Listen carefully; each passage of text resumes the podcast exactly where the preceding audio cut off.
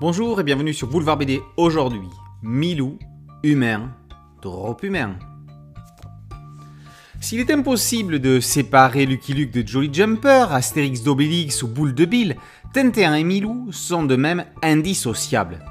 L'un ne peut aller sans l'autre. Depuis leur première aventure au pays des soviets jusqu'à la dernière inachevée, l'Alph-Art, les deux compagnons ont tout partagé dans les déserts et sur les océans, en Amérique et en Asie, sur Terre et dans l'espace. Si de nombreuses analyses ont été publiées sur le reporter lui-même, il manquait un ouvrage consacré à son chien et au rôle prépondérant qu'il tient, peut-être plus important que ce à quoi on pourrait penser au premier abord. Renaud Nathiez l'a fait.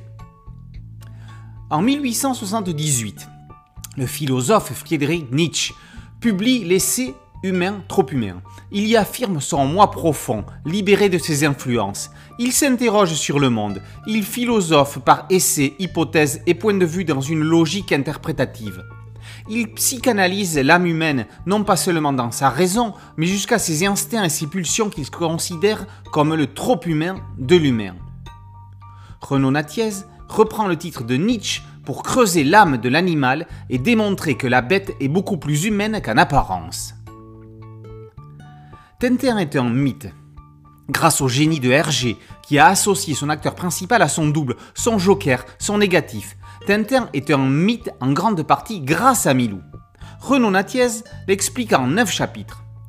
Un animal étant dépourvu de langage, Milou ne correspond pas totalement à cette définition.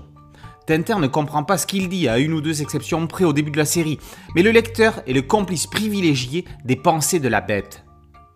Milou a un rôle d'anti-héros.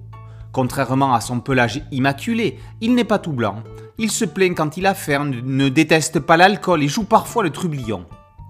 Son rapport avec les autres bestiaux n'est pas des plus pacifiques, que ce soit des perroquets, des animaux sauvages ou le chat de Moulinsart.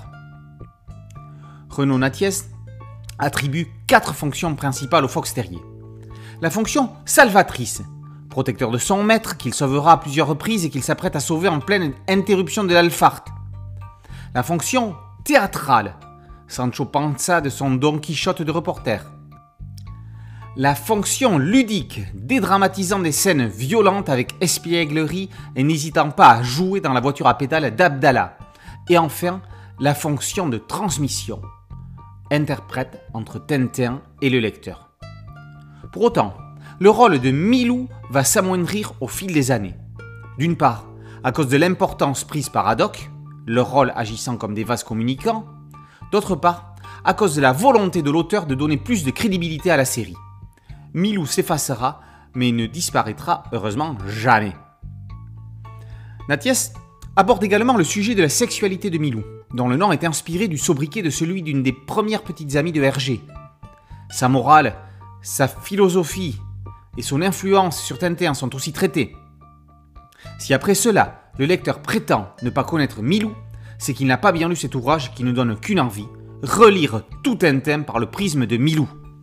Quand on a fini de lire Tintin, on peut recommencer à lire Tintin, on y trouvera toujours quelque chose de nouveau. Milou, humain trop humain, par Renaud Nathiez, est paru aux éditions Les Impressions Nouvelles dans la collection La Fabrique des Héros. Boulevard B D, c'est un podcast studio, une chaîne YouTube. Merci de liker, de partager et de vous abonner. A très bientôt sur Boulevard B D. Ciao!